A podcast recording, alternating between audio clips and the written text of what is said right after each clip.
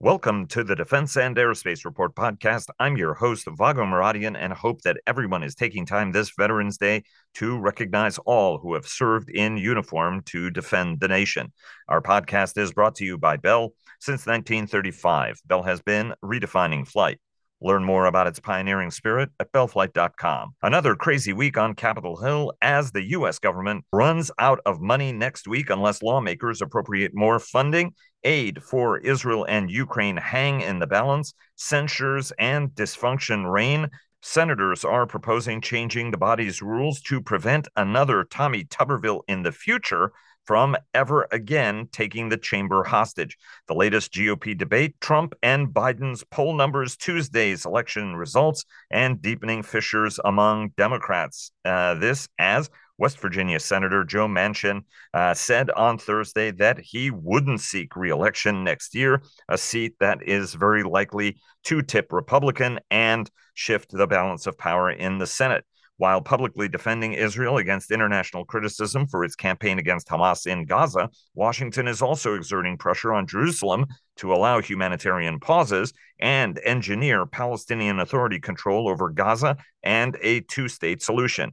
And even Kiev's most ardent supporters are asking what more can be done to help Ukraine reclaim territory seized by Russia. This as Russia's capabilities steadily improve.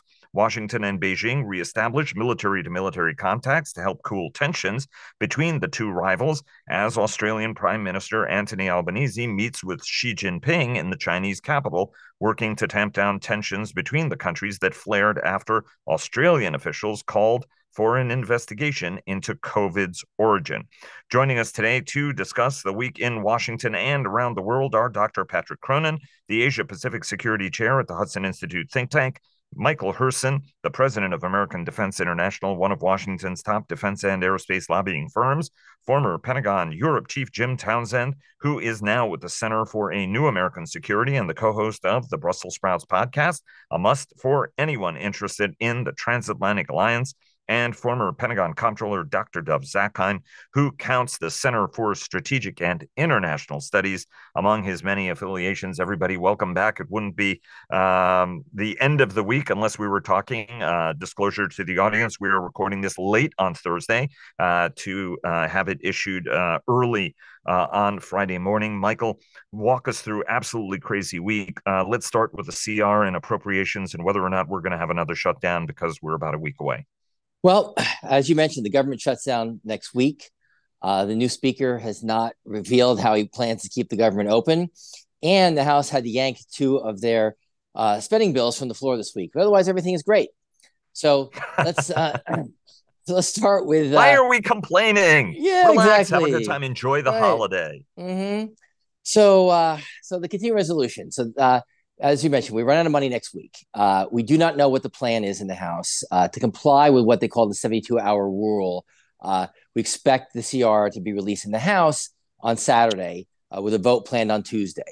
Uh, it looks like they're exploring at least three different options right now. Uh, the laddered CR, which we talked about last week, where the House would pass two stopback funding, stopgap funding packages, one that would extend four of the non-controversial spending bills until early December, and the second package would extend the other eight bills until uh, mid-January. Um, they're also discussing extending them into January and February, but we'll see if that's the option they go with. Although no one knew what the heck a laddered CR was until last week. Then they're also looking at the possibility of a clean uh, CR with no supplemental uh, attached to it. Uh, now, the Democrats have said that that's the only thing they'll support is a clean CR, and a clean CR would require uh, Democratic votes but without attaching the supplemental uh, spending, that could be problematic with the Senate. Uh, the last option seems to be getting jammed by the Senate. So if the House passes a CR on Tuesday, uh, depending on what it is, Senate says, thank you very much, here's ours. And now we're at the end of the week. And if the House doesn't pick that, doesn't pass that, uh, then we have a shutdown. It's also possible the House decides to jam the Senate with their CR. They could possibly pass theirs on Tuesday and adjourn and fly home and dare the Senate not to pass theirs nice. uh, and send something back to an empty chamber. Uh, that idea was actually floated to me by a member over lunch yesterday. So next week will be a very interesting week. uh, now, on top of that, we continue to have dysfunction on the appropriations side. The plan was to pass two appropriations bills this week: the Department of Transportation appropriations bill and the Financial Services appropriations bill. Both were pulled from the floor because they did not have the votes to pass. And this is the problem with going back on the debt ceiling legislation that was agreed to on a bipartisan basis. Because now the Republicans want to pass these bills at lower than agreed upon levels they can only pass them with Republican only votes. They have to not only lower the spending levels, but put a lot of poison pill policy riders in them. You know, so for example, the problem that the chairman of the transportation subcommittee faces, which is Tom Cole, uh, who will probably be the next uh, senior Republican on the full committee after Kay Granger retires, you know, he says, look, uh, he's got about eight to 10 Republican congressmen who oppose the Amtrak cuts in his bill. And he's got another eight to 10 who want to get rid of Amtrak altogether. But the problem is, with a four seat majority, he needs both sides to vote for the bill. Uh, so he's stuck. Uh, the financial services bill uh, it would cut uh, IRS funding by 9% and the Treasury by 8%. Uh, so they can't get support on that. Then they have the agriculture bill, who we've seen already that, that's in no man's land. and that was tanked primarily because of the nationwide ban on the mail delivery of abortion pills and steep cuts in farm programs. Then we have the Commerce Justice State bill, and the labor HHS bill, they can't even get out of committee that, that they're so bad. Commerce Justice State would cut the FBI dramatically, and a lot of Republicans don't don't agree with that. Um, and uh, labor HHS has dramatic cuts at Health and Human Services and uh, health research, and uh, issues around family planning. So the idea of passing 12 individual appropriations bills is is is fading by the day. Uh, so I, I I think that you know the new speaker needs some time to figure this out and, and, and also we need some cooperation from the Senate. Remember, the Senate's only passed three of their appropriations bills. Now, their plan is to take the, neck, the last nine and put them what they're calling a maxi bus. So that remains to be seen too, when or if they can get that done, because it took them seven weeks just to consider the, the three bill package. So uh, stay tuned. So, so how are you gaming this? Right? Are we going to have a short a shutdown, a brief shutdown? Right? I mean, folks are gaming that. Well, they'll close it during Thanksgiving because paychecks don't get issued. How does this play out? Because nobody's going to do twelve appropriations bills. We're hearing absurd ideas like Maxibus and Minibus was dumb enough, but now we have Maxibus and now we have Ladder, whatever that means. How do you see this unfolding, and what's the impact on the department? So look, I still don't. I don't believe we're going to have a shutdown next week. I think that uh, the Senate is going to jam the House uh, with with a CR that will keep the government open until December. Um, now, then negotiate separately uh, the the supplemental package, you know, for for Ukraine and Israel, uh, and you know, even now you have um, Mitch McConnell saying that Republicans are not going to support this hundred uh, billion dollar supplemental package, including the Ukraine funding, which he supports, without Republican approved fixes to the border issue, which includes policy changes and money. Uh, and and as we mentioned last week, the White House is saying no on policy changes. The Democrats in the Senate are saying they want a huge bipartisan deal. I mean, there's no way we're going to pass comprehensive immigration reform by the end of the year or even by the end of next year. So uh, you know, I, I feel like the, the, administration and the Democrats in the Senate are repeating the same mistakes they made when it came to the debt ceiling uh, deal. When they refused to negotiate, found themselves up against the wire, and then had to get stuck negotiating a bad deal. That I think they're going to have to give in on some of these policy issues, uh, in addition to the money, to get the Ukraine package passed. And I think Republicans are trying to give them a way to get it passed. They want to get it passed, so you got to tie it to the border. Number one, and number two, I've got either folks in the House, for example, Congressman Mike Garcia who's a Naval Academy grad, F 18 pilot, serves on defense appropriations, has put out you know a very nice you know 10 page uh, glossy addressing the Ukraine funding debate. Uh, and he says in here too, like what we've, we've been talking about, the president's just not done a good job of explaining to the American people why this is important to our freedom and democracy. And he says that any war effort funded by American taxpayers should have the support and understanding of the taxpayers and their representatives in Congress. And I think he's exactly right. And this whole package at 60 billion is not being sold properly because half of that 30 billion doesn't even go to ukraine. It goes to replenish our existing stockpiles. And you know right. this congressman has taken the initiative himself to meet with the head of omb to explain that to them like we're not selling this right. Here's some of the things that you need to do. And again to making sure that some of this non-defense money that we've talked about you know show after show that the republicans are not going to support gets covered by our european allies and that we focus more on, on the military aid.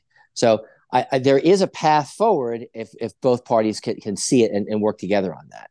Um, let me uh, take you. So, just very briefly, where do you think we are on Israel and Ukraine aid? Right, I mean, two allies in need, uh, and it obviously are in significant need. And we'll hear from Jim about Ukraine in a minute. But what's what's your sense on how this?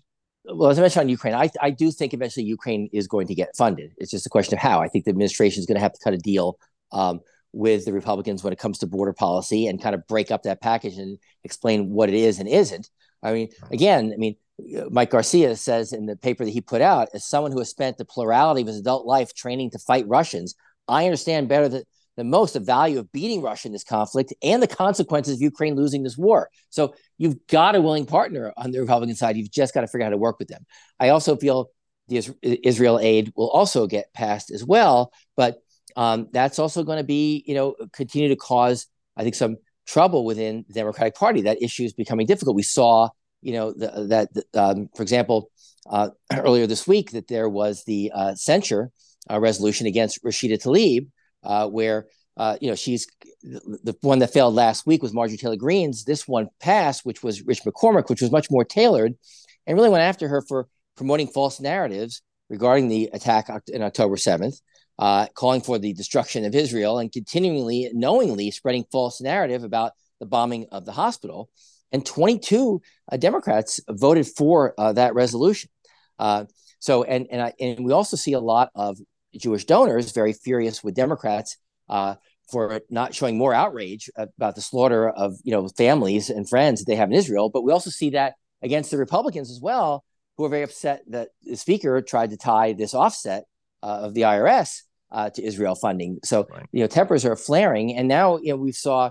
Um, on the Republican side, uh, uh, former Speaker McCarthy did an interview attacking Matt Gaetz, uh, attacking Nancy Mace.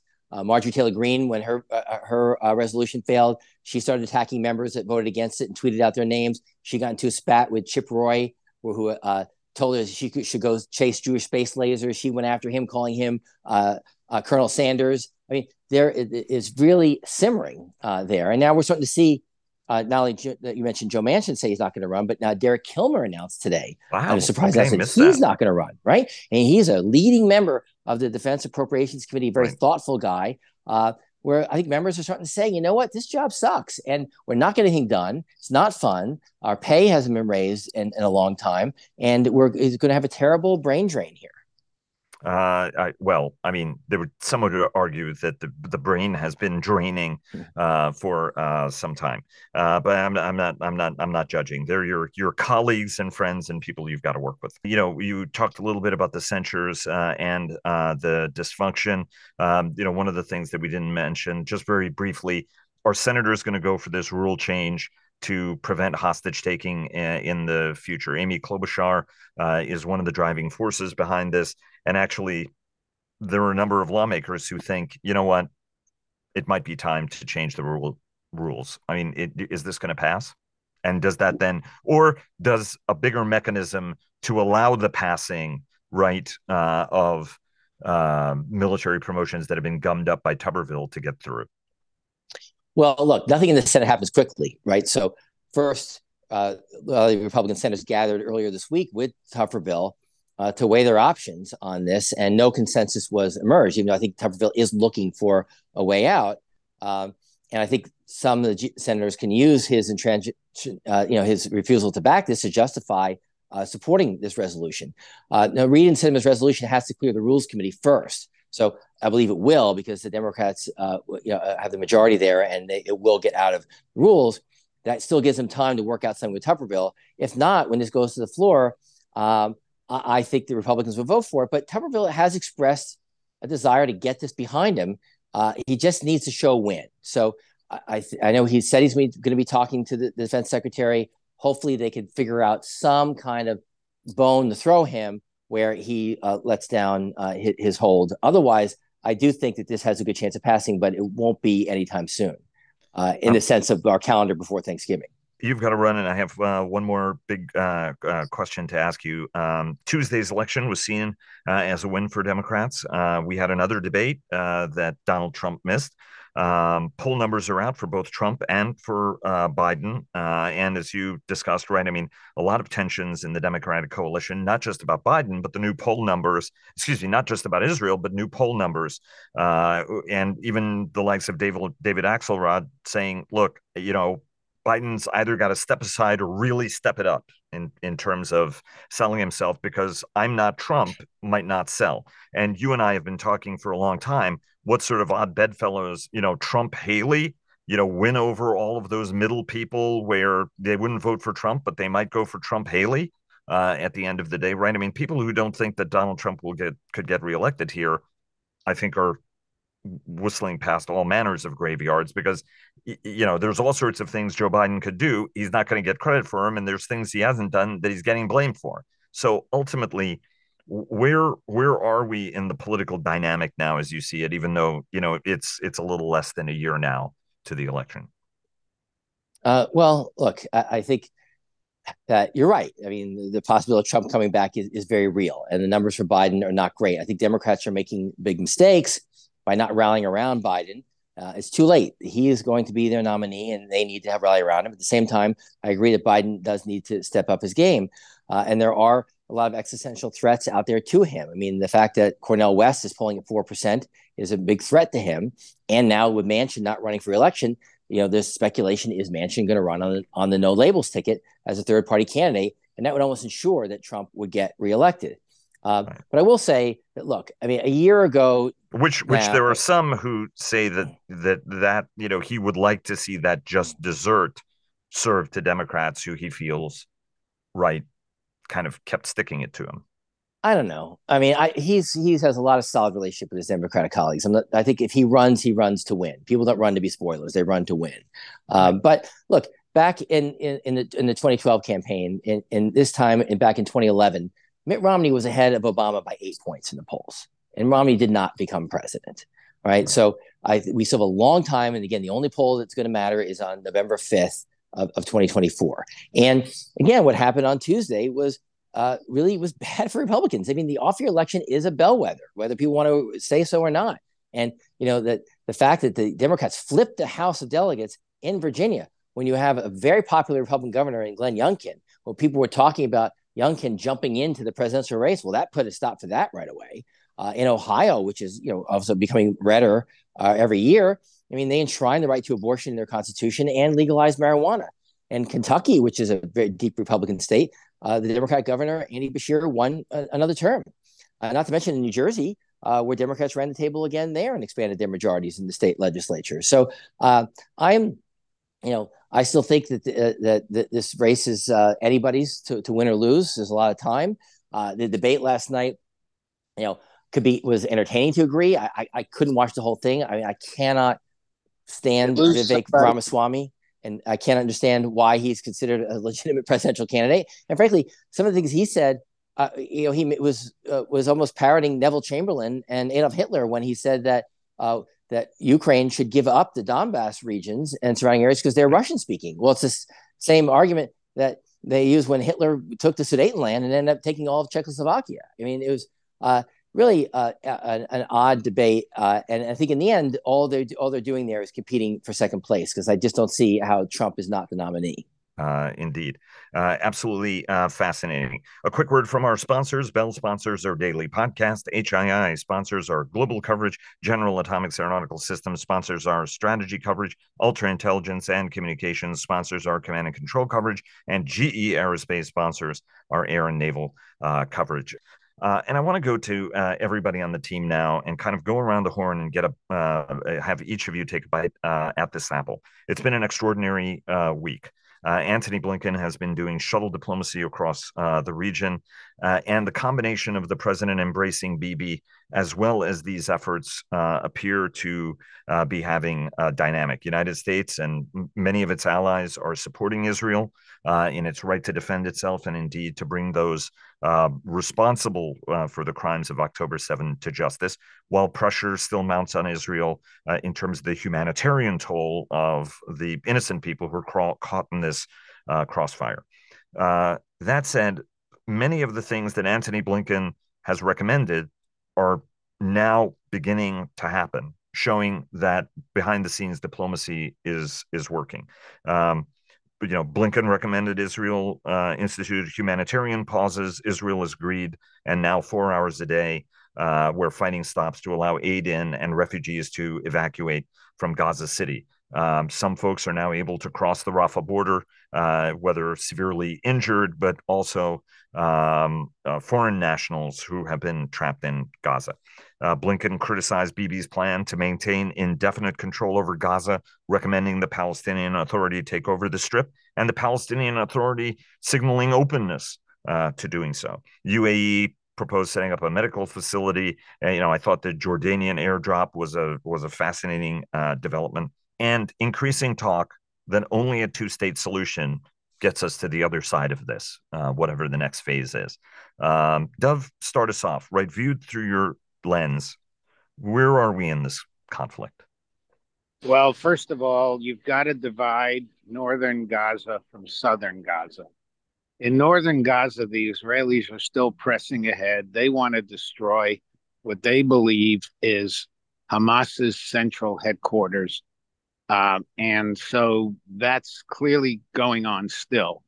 On the other hand, I think Netanyahu uh, has recognized that if he doesn't give in to Blinken and, and to the president, he runs the risk that at some point the United States will abstain a, on a Security Council resolution, um, as it did once uh, with Mr. Obama when Netanyahu was prime minister. He can't afford for that to happen.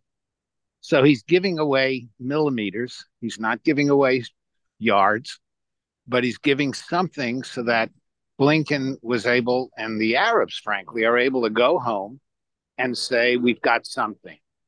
The problem with the two state solution isn't that its prospects have actually skyrocketed. The problem is that as long as Netanyahu is in government, it ain't going to happen. Not only that, several of his ministers have said some of the most outrageous things. One suggested nuking Gaza. Uh, another one, at the at the same time as this war is going on, said there should be uh, Arab-free zones around Israeli settlements, and just because the Palestinians want to harvest their olives, too bad. Uh, a, a, a rabbi of one of the brigades came out and said, we're going to take Gaza and Lebanon. And although there have been reprimands and suspensions, nobody's been fired. And so, and the reason, of course, is that Netanyahu still depends on that extreme right wing government. So the two state solution, I think, is much further down the road. I think there's an international consensus that Israel cannot stay in, Ga- in Gaza and the United States can't stay in Gaza, and the Arab countries aren't going to want to put troops in Gaza any more than they put troops in Iraq, which they didn't. So uh, there's going to have to be some other kind of solution. One of the biggest worries, uh, at least in the analytical community, is that we still don't see a plan coming out of Israel, or for that matter, Washington, as to what to do on the day after. And the time to plan that is now.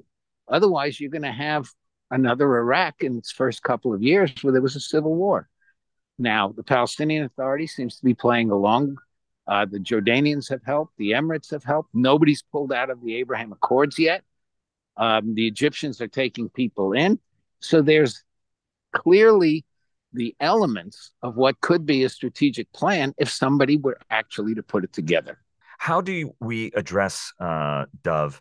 Right. So uh, Ben Gvir in uh, you know he did not have to ask the United States for 25,000 weapons and then force the hand of the State Department to wonder okay well wait a minute. We're giving these weapons to the national police that are then turning around and handing them to settlers who are using these weapons to try to drive Palestinians off their land the illegal settlers that are increasingly getting the backing of the army. We talked about some of the demographic changes that are unfortunately causing that, right? It was interesting that the IDF's motto always was we defend the state of Israel, not we, you know, it was a broad thing that we defend the nation and all of its people, as opposed to we're backing one side or another, even though we're the IDF. Anyway, uh, you know, give us your sense both on, you know, incidents like that and then how the Palestinian Authority, which has actually no credibility at this point. Um, I mean, I'm sorry, but Hamas is polling higher than the Palestinian Authority is on the West Bank because their leaders are seen as corrupt and feckless, even though there are many Palestinians who thought what happened on October 7 was heinous. At least they're going, well, these guys at least stood up and did something uh, to highlight our plight, however despicable it was. Ultimately, how does the Palestinian Authority take over if it doesn't have legitimacy in the West Bank? And oh, by the way, Ben Gvir and a whole bunch of other people are actively actually undermining the position of the Palestinian Authority, even in the West Bank. So, how does this end up working out? Well, clearly, that's what a strategy requires. Um, ben Gvir and Smotrich and all these guys uh, are propping up Netanyahu. And we have not pressured Netanyahu anywhere near as much as we could on settlements, on settlement infrastructure, on West Bank expansion. We can do it. I mean, he needs us desperately right now, and there's no one else he can really look to. But we haven't done it yet. So that's number one. Number two, it doesn't necessarily have to be the Palestinian Authority per se. For instance, Mohammed Dahlan, who's I think still in the Emirates, is one tough guy, but whom the Israelis are likely to be willing to live with and who could pull things together. Then you've got people like Fayyad, the former prime minister uh, of the Palestinian Authority, who's a technocrat. They've got some capable people. And so it may well one be of the Barghoutis, any of the Barghoutis? It could be. And so what could happen is you get people who have links to the authority, but it's not the authority itself. And that's extremely important because uh, I think you're right. Uh, the authority has very little uh, very little credibility, and uh, I don't see how they do it. And so, certainly, I don't see how they do it when you've got uh, Mister Abbas still running the place and not having had an election for 15 years. Um, let me bring Jim and Patrick into it, and I'm going to come over and I'm going to follow up with you on on on one more point. Jim, uh, in Europe, uh, especially uh, tensions over um, you know, there is a palpable uh, rift that's going on, and and greater evidence that the Russians have been central to fueling anti-Semitism uh, in uh, Europe. Indeed, there look like there are a lot of Russian fingerprints as well uh, in uh, some of the activity, unfortunately, which is causing this, uh, you know, deeply troubling rise now walk us through kind of a European sense of where European governments and the European uh, population and citizens are uh, on the entire question of what's going on now, what has to happen next, and whether or not it sort of undermines transatlantic unity uh, in in any capacity or another, or, or weakens the case for Ukraine as well. Right? There's a case to be made that we have to stand up for both of them, as the president has said. But I think Ukraine is seen in a different light now than Israel is, whether rightly or wrongly. Well, do we have two hours for this? Can I? Can yeah. I yes, on? we do. Yes, we do. It's Veterans Day, and you're a veteran, Dag Nabbit. I'll jump in on a couple of things. Uh, you know, today uh, Macron uh, of France opened up a uh, donors conference for Gaza, and he said that uh, and he invited the you know the Europeans, but also Arab nations and others to try to begin to put together a a couple of million do- couple hundred million dollars worth of a package to to help help out Gaza. And he came out and said that there should be a ceasefire, but he also said we've got to start back up these the two state uh, solution talks. We've got to get started on that. And so what's interesting to me is that he's kind of he's kind of trying to unify Europe maybe a little bit here. He's trying to provide some kind of European voice. I mean, uh, Ursula von der Leyen has been doing that too, but I think with Macron, I think it seems he's looking on this as an opportunity for France to uh, to try to put something together uh, to show leadership uh, for you know his own reasons, but also it needs to be done. Uh, so I give him credit for that. Uh, uh, so uh, so I think I'm interested in hearing what comes out of this conference and what people are saying because I s- spoke to a Polish official a couple days ago who said I said uh, talked about the convulsions in the United States on the college campuses, et cetera, and I said uh, it's really something I had never I hadn't seen in a long time here in the U.S. Uh, and he said that it's not really that happening to that degree in Europe that he has seen. Uh, if you talk to Poles and Romanians and others, they're still worried about Russia. Um, you know, there's anti-Semitism. You know, sure, the Russians, I'm sure, are stirring that pot, but they don't have to. They don't have to try too hard. It's there's there is has always been uh, a streak of anti-Semitism in in Europe, uh, and in France particularly. They the French have released figures showing how many uh, anti-Semitic actions have been taken there, which are just uh, it's a very very large number. So uh, but it's just, I think it's different in Europe than it is here. Uh, I think uh, it's hit more of a, a, chord in the United States, uh, and it's a generational thing here. Uh, and I, am not, I'm not sure so sure about Europe along those lines. Um, this is you know, Europe is closer to uh, the the fighting in the Middle East. they've a lot of movements of people into Europe come from fighting in the Middle East, and so they have a whole different prism through which they're looking at the fighting there. And uh, I think the emotions are running much higher in our politics on the Hill. Michael was talking about that in our university campuses around the dinner tables uh, in the United States. And I don't think it's exactly that way um, in in Europe uh, for for for a lot of different reasons. So let's see what comes out of this conference. Let's see what kind of European voice we might hear. I, I have a feeling it won't be a solidified, unified voice but we're going to have views, and I think that might help answer some of your questions. Uh, I would be uh, I would be interested in that, and I'm going to come back to you uh, in just a moment to ask you about Ukraine, Patrick. Um, I want to get your sense uh, across Asia uh, how uh, this conflict continues to play out and and reverberate. the Chinese have sided with Hamas. Uh, that delivers a, bo- a, blow to some of those in Israel that had hoped that China would uh, emerge as a future security guarantor uh, that wouldn't pressure them to do anything they didn't want to do, including a two state solution. I've had, unfortunately, a couple of dinners uh, where uh, those themes have sort of come up over the course of many years. Um, what's what's what's the sense, and how is this?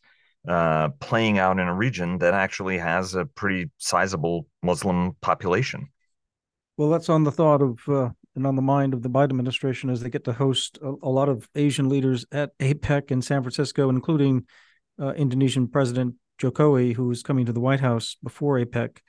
Um, it depends on which allies or partners we're talking about in the region. Uh, obviously, at the G7, among the rich countries, and with Japan's leadership, uh, there was tremendous unity, uh, showing that Israel has been attacked viciously by a terrorist organization. Hamas is in the wrong uh, and they support Israel, and that um, they also support uh, humanitarian assistance so that they can try to help uh, with humanitarian pauses. But it was very much taking Israel's side.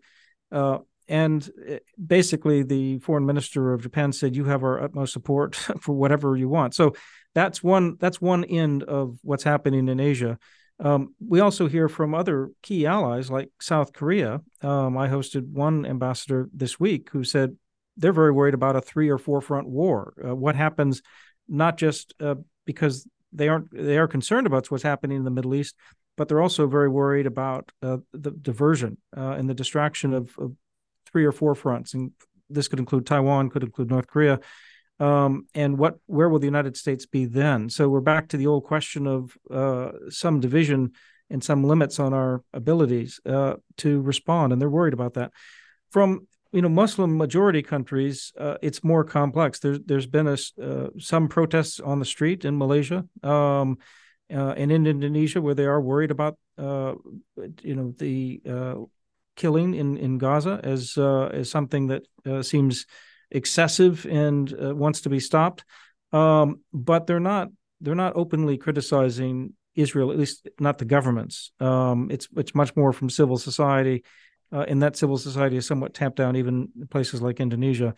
Um, you know, in other places uh, like um, Australia, where you had the prime minister in in China recently, um, not overly dramatizing the issue, uh, so it's not at the front of the agenda, but making points about uh, Israel. Uh, if you're in Australia's shoes, but at the same time, not expecting China to help much other than to give lip service to the fact that uh, they want all uh, killing to stop. Uh, you know, they're playing at both sides in China, as again as always. They're putting frosting on as much of this sort of pound cake of uh, rock solid revisionism that they are are selling really to the world. And I mean that. I I mean there are 50 things happening right now just this week with China um, right. from the South Pacific nuclear free zone negotiations that's going that are going on right now in the Cook Islands which the underlying uh, motive there for China is to get those South Pacific countries to put a roadblock into that SPINFZ treaty so that AUKUS is is complicated. You know, right. at the other end in Europe, they just had a meeting in Vienna.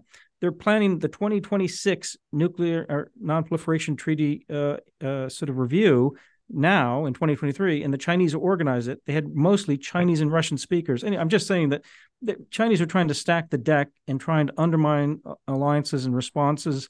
Asia's worried about diversion, like the Korean worry they they want unity, like Japan's leadership on the G7. Right. And if you're in Indonesia and Malaysia, you're worried about uh, this blowing up in terms of their domestic security. I'm going to uh, come back to you in uh, just a second. A quick reminder to our audience to check out uh, our award winning weekly podcasts, Cavas Ships, hosted by Chris Cavas and Chris Servello, and sponsored by HII, who clear the fog on naval and maritime matters. The Downlink with Laura Winter, who takes a thoughtful look at all things space, and our Air Power podcast, sponsored by GE Aerospace, that I co host uh, with our very own JJ uh, Gertler. Dov, uh, let me ask you about this request from Ben Gvir, uh, the security minister, uh, to the United States for 25,000 M16s. Israel is a leading weapons producer. It could produce those weapons uh, on its own. Why would he make this request to put the State Department on the spot about supplying weapons that you know are going to likely go to illegal settlers who are going to use them against potentially unarmed Palestinians, which is a little bit of what uh, we've been uh, seeing. What what's the purpose of this request? Because it, there's got to be a messaging or other reason to do this aside from, you know, getting twenty five thousand arms. Well, Ben Gvir clearly wanted uh, to uh, get these uh, rifles and the arms of the settlers, demonstrate to the settlers how he continues to support them put Netanyahu on the spot as well, by the way. Um, but that's not how the rifles are going, uh, where they're going, and what they're for. Those rifles are for the rapid response uh, uh, citizens in little towns around Gaza to prevent another uh, a repeat of what happened on October 7th, and also around the, the uh, Lebanon border. So it's inside Israel. It's not settlers, and uh, the United that Washington has made demands for assurances that these will not get in the hands of settlers. Now, yeah. But wasn't it originally wasn't it originally for the settlers and then it changed into it's for yes. these other uses? Right. The, that right. The, we insisted on that. Right. Uh, because we don't trust Ben Gvir. we don't like him. We don't want him in government. Um, and the president of the United States has made that clear actually on occasion um, there is a real legitimate need for additional rifles for all these people living in the small towns on the borders right. uh, with Lebanon or Gaza. Um, in terms of Israeli manufacturing, you got to remember they've got 300,000 reservists. Some of their rifles are quite old, actually. Uh, there's even fundraising to modernize the equipment that these people have, and they're going into Gaza. So all the uh, Uzis uh, that the Israelis produce have to go to their military people. Uh, right. The real issue is this: Will some of these uh, M uh, M16 rifles wind up in the hands of settlers? And my feeling is, because Israel leaks, it'll be found out within a day or two, and we'll cut it off. It's as simple as that. Uh, fascinating. Thank you very much, Dov. Uh, Jim, uh, Patrick, uh, stand by because I'm going to come back to you in a second to talk about uh, the hotline being reinstated, uh, as well as the Albanese Xi talks and some concerns in Washington that our Australian ally might be going a little bit soft on Beijing. Um, Jim, let me ask you about Ukraine. Uh, it has been a, a, very rocky ride. We've talked on this show that we haven't done as much, uh, you know, at the time scales uh, that we should have been doing. We heard that from General uh, uh, Zaluzhny, uh, who, you know, made made the case you know, hey, I'm very thankful, but we didn't get what we needed when we needed it in order to be able to progress on the battlefield. And that's one of the reasons why, absent a massive technological step change, we are likely to be stalemated. That got uh, Zelensky uh, involved and saying, wait a minute, that's not true. That's defeatist language. Um, you know, Zelensky has since invited Trump uh, to visit uh, Ukraine uh, and see for himself. Um, you know, we have been saying that it is imperative for the United States to, it's imperative for Ukraine to win and Russia to lose. Uh, Senator Wicker was at the Naval Submarine League uh, dinner this week. He was the keynote speaker, uh, and he drove home that point about why, you know, this is binary. One has to win, the other has to lose. At this point, though, Jim, um, is that even possible? Because there was this sense, well, the Ukrainians can reset over the winter well, the Russians are arming up and are making it abundantly clear they're going to hammer the Ukrainians and not give them an opportunity to regroup, likely over this winter. Um, what what are the tools? What is it that we can do for them and need to be doing for them for the next stage of this? Or is it at at the stalemate that some people saw and others cynically say that the you know, the administration wanted to give them enough not to lose, but certainly not to win. Well, you know, all of those views are in this stew among experts uh, and, and and fellow travelers who are watching Ukraine, and I uh, it's it's caused a bit of a of a depression. Frankly, a lot of the optimism I think has waned uh, in Washington uh, but I, I, I think that's you know whether you call it defeatist talk or reality or or, or whatever. Um, there's a lot of armchair general generals here who are making pronouncements, and I try to blow past them myself and just look at what we're dealing with. And what we're dealing with is uh, not just uh, Ukraine try to, trying to reconstitute. Frankly, it's really Russia reconstituting. It's Russia over the over the winter bringing more forces in. I'm not sure how well trained or armed they're going to be, but it, but in terms of of manpower, it's it's Russia that I think people are concerned about in terms of being able to tap into the seemingly endless reserves of manpower uh, and bring uh, more forces to the to the fore, whereas Ukraine can't do it. I think you've seen that Ukraine is particularly trying to bring more women in uh, younger uh, Ukrainians as well. That seems the average age, frankly, of the Ukraine soldier is is not is not in their early twenties uh, in terms of the average Ukrainian who was who was in the military and fighting on the front lines. So. So there's a lot of things uh, that are happening in Kiev that cause the clock to tick uh, and manpower is one of them, but so is uh, air defense capabilities too. Because as the winter comes, not only will Russia try to reconstitute in terms of numbers, but they're going to be uh, again trying to destroy the uh, the will to resist in Ukraine by taking out the electrical grid and the uh, and the ability to heat homes over the winter, etc. It's going to be another year of just horror watching that happen. And so the West if you're looking at tools, the West is going to really have to redouble the amount of air defense uh, that we're going to provide to Ukraine. Have you seen in the recent packages uh, munitions along those lines for air defense has has really uh, been uh, been a, a, large amount of what what we've been giving them. Um, what will happen over the winter in terms of Russia hammering Ukraine? We'll have to see about that. You know, Ukraine was trying to hammer. Uh, well, Russia was trying to hammer Ukraine in an offensive over the past month or so, and that didn't go very well for Russia. So I think hammering Ukraine is going to be difficult because Ukraine has, has shown itself very well able to defend itself.